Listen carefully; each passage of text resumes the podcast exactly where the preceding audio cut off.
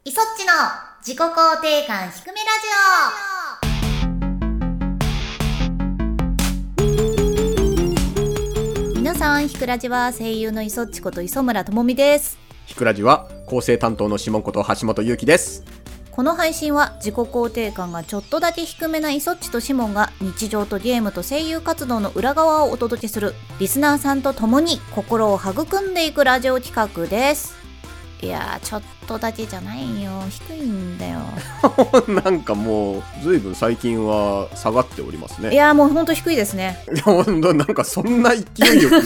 言われましても低いですね。どうしたんですか 自信がない。すべてに。それを言われちゃうともう頑張ってくれとしか言いようもないんですけどもね。努力ってなんだろうもうこの話をし始めるとちょっと長いんでやめときましょうまあそれはポ後配信の時とかにしてもらうとして えーっとじゃあお便りいただいておりますのでご紹介させていただきますよ。はいはい。ひくらじネームゲソッチ大王さんからいただきましたありがとうございます。ありがとうございます。磯地さん、下さん、こんにちは。こんにちは。は。こんにちは 直した。錦鯉さんやんけ。 ちょっとなんか楽しいこと言おうかなと思ってそれで楽しくなれるんだったら、意外と軽症だな、これな。 はい。じゃあ、楽しい配信をいつもありがとうございます。インスクリプションの配信、興味深く拝見しております。ありがとうございますローグライク、プラスカードゲーム。それだけでも面白そうなのに、さらに謎解き、脱出ゲーム要素までついてくるとは恐れ入りました。絶対面白いやつだ、これ。本編で見られる磯地さんの資料深さには毎回うならされています。あざっすこの手のゲームで他人の考え方が見えるというのも楽しいですねただかなり根気よく進めていく必要がありそうなので自分で取り組むのは逡巡しており今しばらくは磯地さんの配信にて楽しませていただきたいと存じますこれからもお体にお気をつけてお過ごしくださいませそれでははいはいはい名作と言われるゲームをうん世に紹介していくチャンネルにしたくてね そうなの それちゃんと掲げた方がいいんじゃないいかや何回も言ってるよわしいやそれは言ってるけどもそのチャンネルをほら見てパッとそういう風なことを伝わった方がいいんじゃないですか、いやでもなんかそんな話をさいろんな人に言うとほうそういうのってほう登録者さんがもっと多いチャンネルがやることだよって言われてシュンってなったまた低くなっちゃったもう今日どこ行っても低くなるなそうなん よだからねもうほんと最近だから自信がないね いろいろもうどうしたらいいいや頑張ってくれどうしたらいいいんだほんとどうしたらいいんだでもありががとうございますあの資料深さというねでもあのこの間はいはい、の配信の時にうんあのシモン氏からうんあのいろいろ喋ってんのに無視しないでくださいって言われてもう無視してるつもりは一切ないんですよだからこの資料深さははあマイワールドに入ってるってことなんですよねつまりはあーなるほどね、いや前もさうん、ラジオオでお話ししたことあると思うんだけどはあこれ曲をさ聴いてると電車乗り過ごしちゃう系の人だから聴かないようにしてるみたいなこと言ったじゃないはいはいはいはいインスクリプションね私すっごい SE も好きなのよシャラーとかカタカタカタカタとかあはははは耳を傾けてしまってるから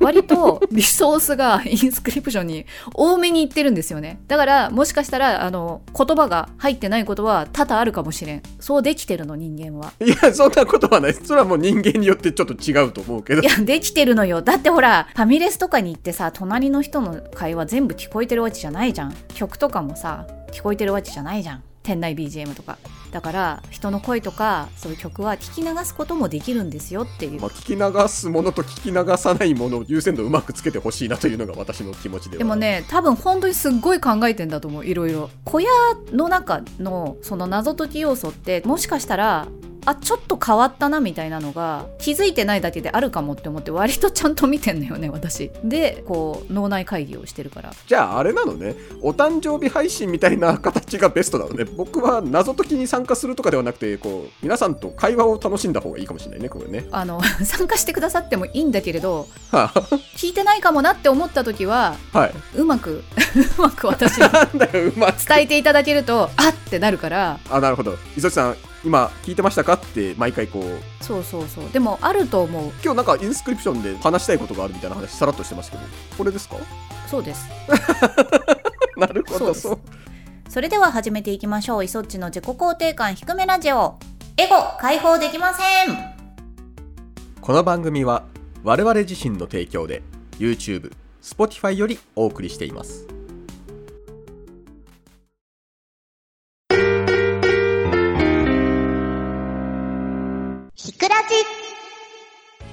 改めましていそっちですシモンです。じゃあお便りを読ませていただきますよお願いします。グラジネーム大きなミニブタさんからいただきましたありがとうございますありがとうございます。いそっちさんシモンさんひくらじはひくらじはひ、くらじはこの度はひくらじのビジュアルが新しくなりましたね個人的にオレンジ系統の色は大好きなので新しいカラーリングになって嬉しいですそれからキャラクターも動くようになって可愛いですビジュアルを新しくするにあたって何かこだわった点などはありますか、はい。もうまあ私もオレンジ系統大好き誠七也ああ、そういうことか。あーあと私のタイトルコールが変わったことも気づいて皆さんくださってるでしょう かなんかそこに触れたお便りもありましあたよ。本当ですかあのちゃんと気づかれているんじゃないよでかしょっうかた。ですなんか取る意味あんのかなって思ってたから なんでいそっちが前々からちょっと撮り直したいなって言ういかやらなんかあのー歪んでるかなと思ったの音が言い方を変えるとかじゃなくって歪みを直したかったんだけどああ編集を変えたかったってこそういうことよ まあいいやと まあいいや戻してくださいはいそうですねあの本当は101回目から変えたいなとは思ったんですけど時間も取れずでしてようやくまとまった時間が取れたので新しいデザインにリニューアルさせてもらったっていうあれですかあの前にお便りいただいていたタイムに重なっちゃって何の話の時だっけってわからないのを何とかしてくださいというのを考慮した結果斜めに入ってるんですかいやで結局ほら YouTube は右下にタイムがあるけど、うんうん公式アプリは真ん中に再生ボタンがあるとかで、まあ、頑張って外そうと思ったら本当になんか端っこに書くしかないなって思っちゃったので、うんうんうんうんまあ、それよりは初めて見た方とかもおって思うようなデザインだったりとか、まあ、イソッチのキャラクターが大きくなるようなみたいなものを今回は意識して作ってるっていう感じですかねなるほどあれ考えましたよでもペルソナっぽいスタイリッシュ斜め感みたいなのを入れてみようかなみたいなのでなるほどイソッチのキャラクターが大きくなったことによって T シャツの柄がはっきりと視認できるようになったと思うんですけどキノコなんですよ確かにあんまりイソッチのこのしっかりした服バージョンのイラストが大きくすることがあんまないのそうそう最初にねひむかいさんに書いていただくにあたって自己肯定感の低い T シャツの柄って何だと思いますってひむかいさんに聞かれてはなんだその質問って思って さあはいはいはい「キノコですかね?」って言った思い出がそうなのねなんかすごいでもおしゃれなキノコだからね低さをアピールしてるっていうよりは普通におしゃれだなって思って見てましたねあ本当に一応だからあのあんまじめっとした感じにするとあれだからうんうん低さをモチーフとして入れつつ可愛らしく仕上げていただいたなってさすがやでって私は思ったんだけどそういうことだったのか実はそうういうね裏話がありますよっていうまあ一応なんか他にもですねこういう意図を持ってやったとかまあちょっとアニメーションどうやって入れることにしたかとかっていろいろあるんですけどこれ、うん今度編集後期あの今不定期講師になってますけど、はいはいはいちょっとそちらにねまとめて皆さんにもお伝えしようかなと思ってますので、うんぜひね更新された際は見ていただけたらなって思っておりますはいはいはいはいさて今週の磯っちさんのコーナーですけどもはいはいはいまあ僕もそうだったんですけど忙しいそしてちょっとそれによって自己肯定感もちょっと下がっているみたいな感じのようですそがうですね下がってますね本当特筆すべきことありますか特質というかひくらじのビジュアルも変わったところでうん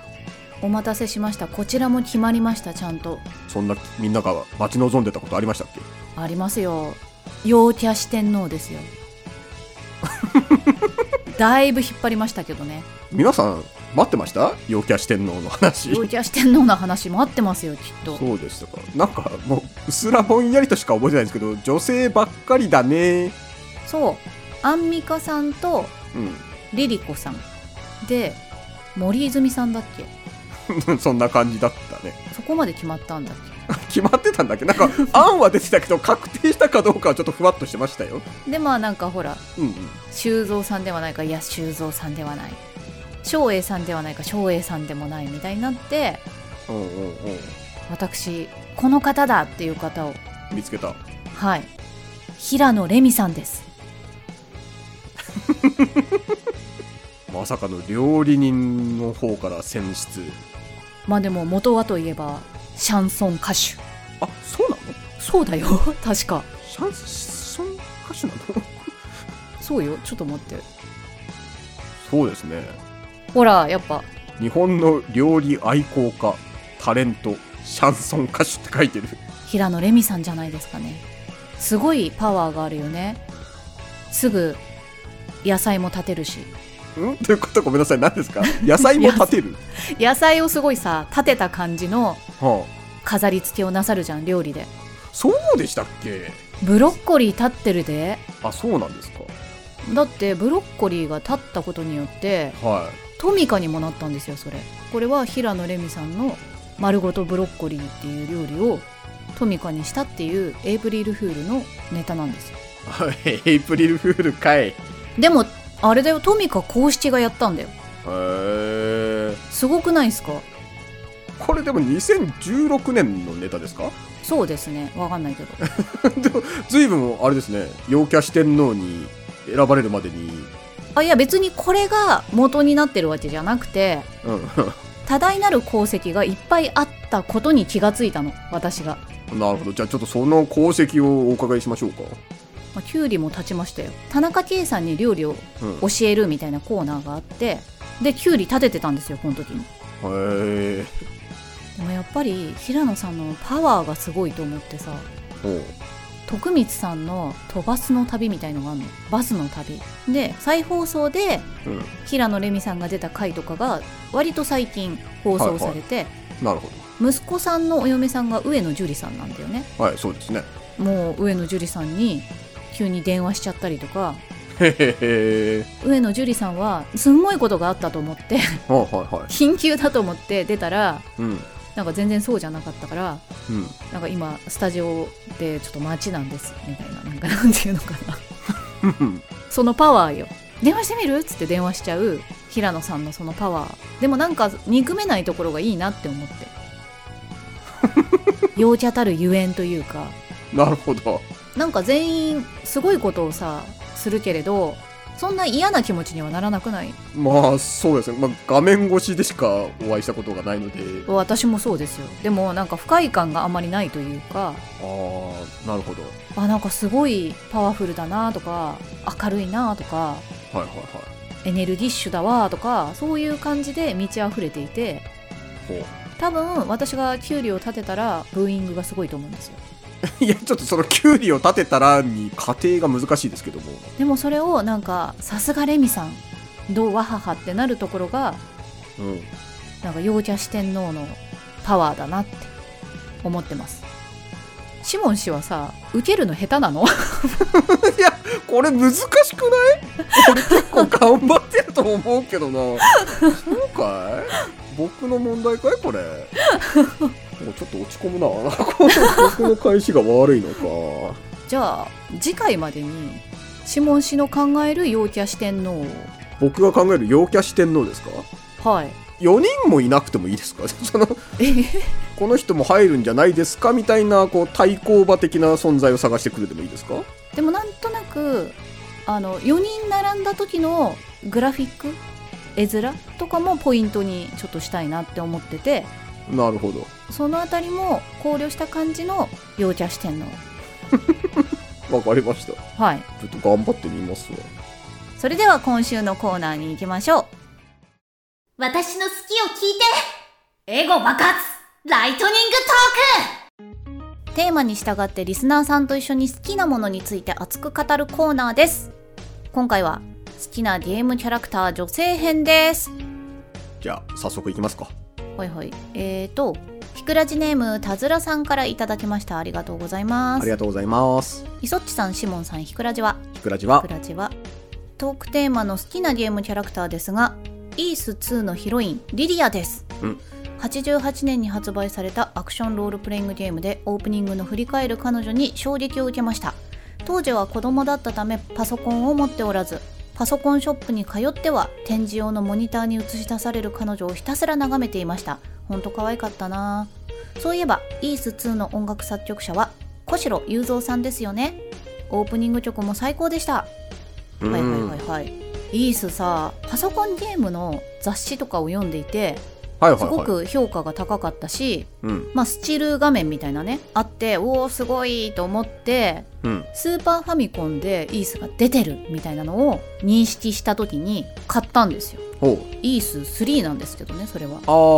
2はね確か移植されてないのかちょっと私があんまりそんなにスーパーファミコン買ってる時ってあうん調べたりとかしてなかったからいはい店頭行って買ってたから、あイースだって思って3を買ったんだけどうん残念ながらスーパーファミコンのやっぱね当時の力では私がパソコン雑誌で見ていたキャラクターたちの絵じゃないって感じだったのショックだったグラフィックがいまいち再現されてないってことですかそうなのヒロインがリリアじゃなかったんだよね3しかもさイース3さ小シロさんじゃないんだよね曲でも98のあの音源は、うん世界中の DS だった頃とかに、うんそれに近しい感じでわざわざ出してくださってさ98をそうなんだそうそうそうそうそれで作曲されてたりとかしたからへ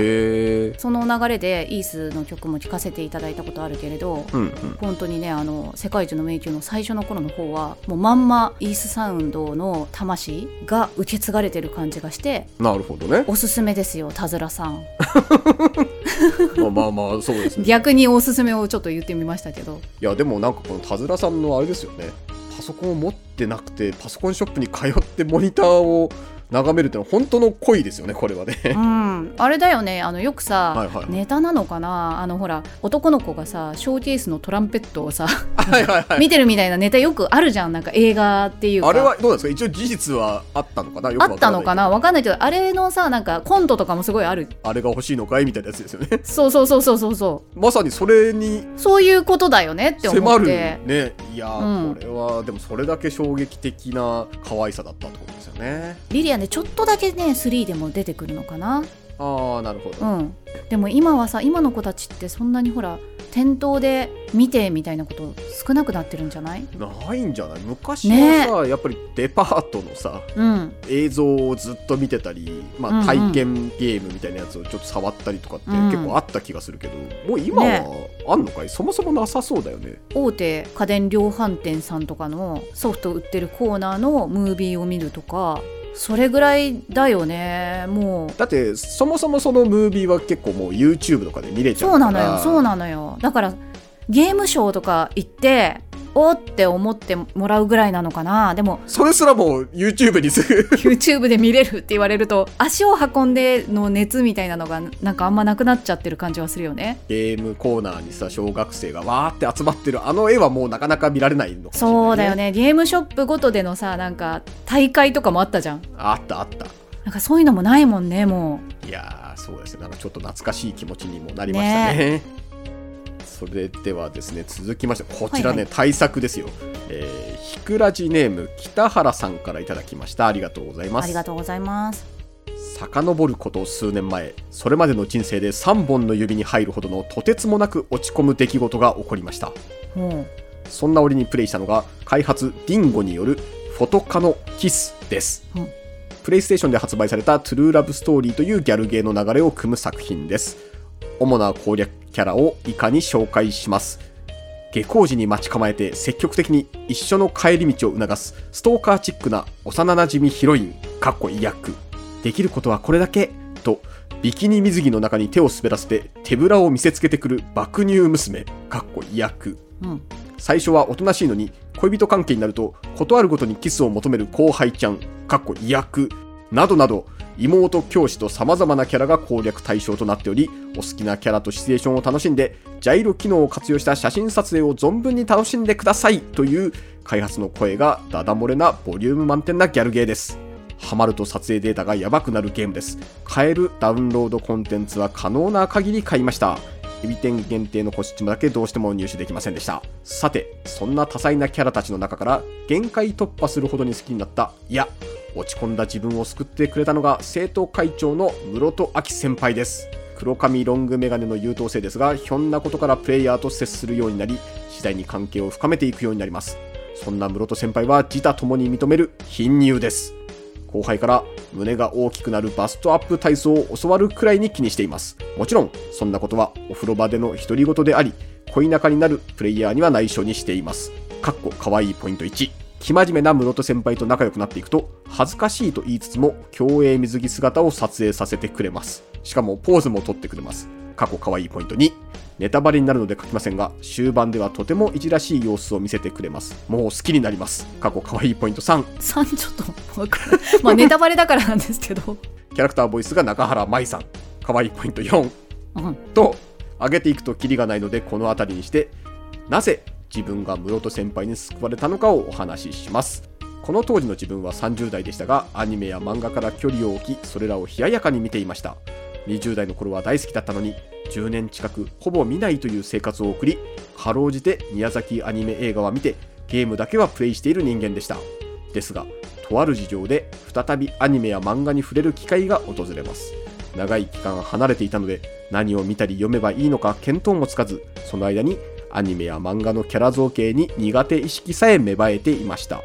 しかしながらどうしてもアニメや漫画に触れなければいけない状況でしたのでうんギ、ャルゲーを入り口にして苦手意識を取り除くことにしましたそんな折に手を出したのがフォトカノですそれと近い頃に戦術した辛い出来事も起きしんどい気持ちでゲームをプレイしていると画面のキャラクターたちとの交流に癒されている自分がいることに気づくのです中でも室戸先輩はシナリオのおかげもあってああ二次元っていいんだよなという気持ちが呼び起こされ二次元キャラへの恋という感情をも思い起こします長くなってしまいましたが今の仕事を続けている一つの出来事が室戸先輩との出会いなのです気持ち優先なので読みにくい文章ですみませんあー素晴らしいじゃないですか、熱弁ですようん、ポトカノか私あのゲームの方はちょっとプレイしてないんですけれどはいはいアニメの方にはちょこっと出演させていただいておりましてアニメ出てんの北原さんよろしければですねアニメ見ていただけると嬉しいんですが室戸先輩の回出ております出てんのちょろっと出ておりますマジかよフォトカノのアニメってそれぞれのヒロインをこうクローズアップした回でお話が進んでいくんですよだからああ1話1話ちょっと切れてる感じ流れはあるんだけれど若干オムニバス形式だそうそうそうそうこのキャラにクローズアップしたなみたいな感じではい室戸先輩と水族館デートをするんですよね主人公が主人公がその時にはあの水族館のうんアナウンスをやっているお姉さん、私やっておりますいあれそうなのちゃんとスタッフロールにも出てますよというかね他もね水泳部とかの後輩とか出てんじ ゃん出てるんですよ新体操部の先生とかちょいちょいやってるんですよあれもういろんなところにイソッチがいるそうよかったらですねちょっと前編通して見ていただいておいそっちいるなみたいなねあれでもまあ、あれどうだ北原さんはアニメを、どっちかわかんねえな。アニメを見ているかどうかわからないね。アニメを見たかはちょっと書いてないんですけれどもうんうんうん、まあ、もしかしたらあのさらっとご覧になっていてその時私のことをね知らないっていう可能性もありますからねまた楽しめるじゃないですか、フォトカの。ももう一回ぜひう一回アニメが楽しめ る。あの青春をもう一度シャッターチャンスだっていう 風に信長くんが言うんですよ収録現場でも言われてたんですけどはいはい。ちょっとパンチらしそうな時とかに シャッターチャンスだとか言うからこれ変態っていうか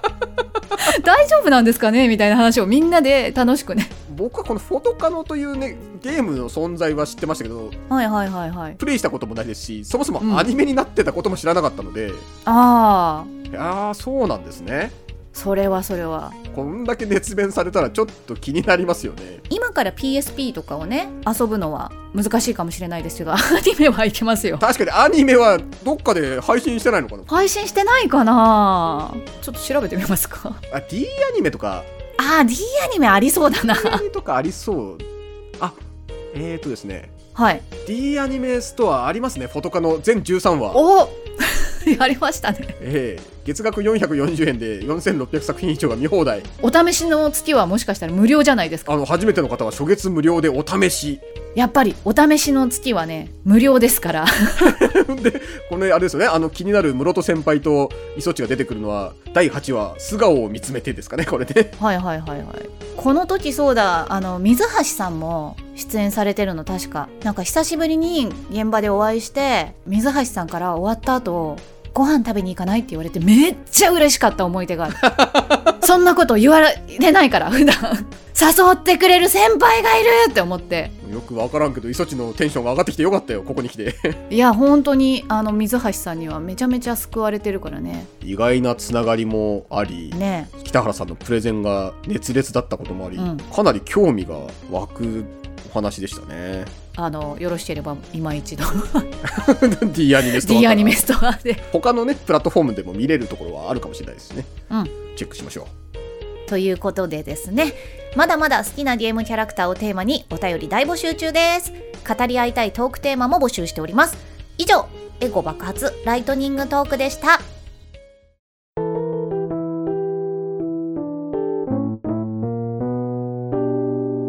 ひくらちエンディングですはいいろいろちょっとフォトカノのことで思い出しましたね。なんかイソッチのテンションが上がったねそうみんなで集まって撮ってたなとかうんうん今本当にバラバラに撮ってるからさ収録まあ確かにね あと打ち上げもあったなとかそうそうだよね覚えてる新宿のね三井住友ビルとかアジアンダイニングみたいなとこで今のご時世は難しいから、ね余計あれだねうんいい思い出になりますねそういうのほんとねほんともう一回戻るのかね戻ってほしいけれどうんなんかねこういうこと考えると飲食店さんとかほんとさ打ち上げとかなくなっちゃってるから大変なんだなって思っただから僕なんかここ最近連続で会食があって自分でも結構予約とかしたんだけうど、んうんうんなんか前はさあいいところ埋まっちゃってるなみたいなここダメかここダメかとかってやってんだけど今って結構第一希望から普通に取れるもんねああ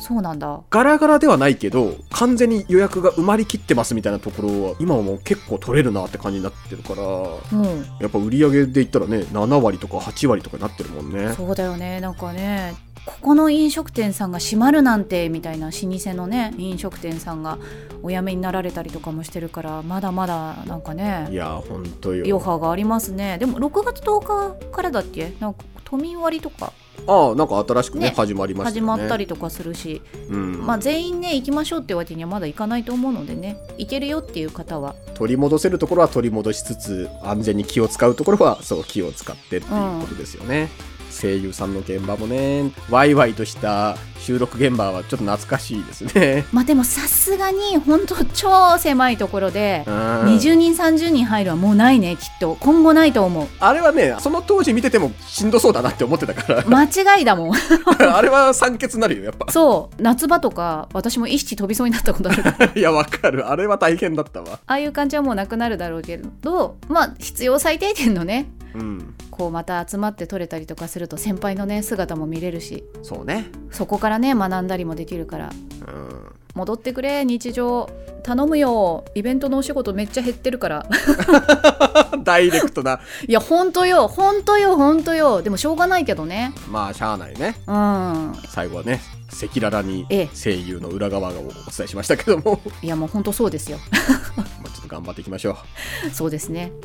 番組各コーナーでは皆さんのお便りを募集しています公式サイトからも投稿できますがひくらじ公式アプリがおすすめ番組のリストに簡単アクセスそしてひくらじ専用の照合システムが楽しめちゃいますぜひインストールしてみてくださいお便りを募集しているコーナーは、質問、感想、ひくひくエピソードなど内容自由のふつおた。公式アプリの称号追加予防ほか、ひくラジを盛り上げるプランを募集、自己肯定感向上ミッション、思い出の中の作品を探せ、思い出公開捜査。捜査中の案件は公式アプリに掲載していますので、情報をお持ちの方はぜひご連絡を。逆に探してほしい思い出作品もお待ちしています。みんなで熱く語り合うエゴ爆発ライトニングトーク。テーマ好きなゲームキャラクターは男性女性その他の3パターンで募集中。そろそろ新しいテーマも募集していきたいと思ってます。それでは自己肯定感低めラジオ今週はここまでお相手は磯っちこと磯村智美とシモンこと橋本ゆうきでした。バイババイバーーイイ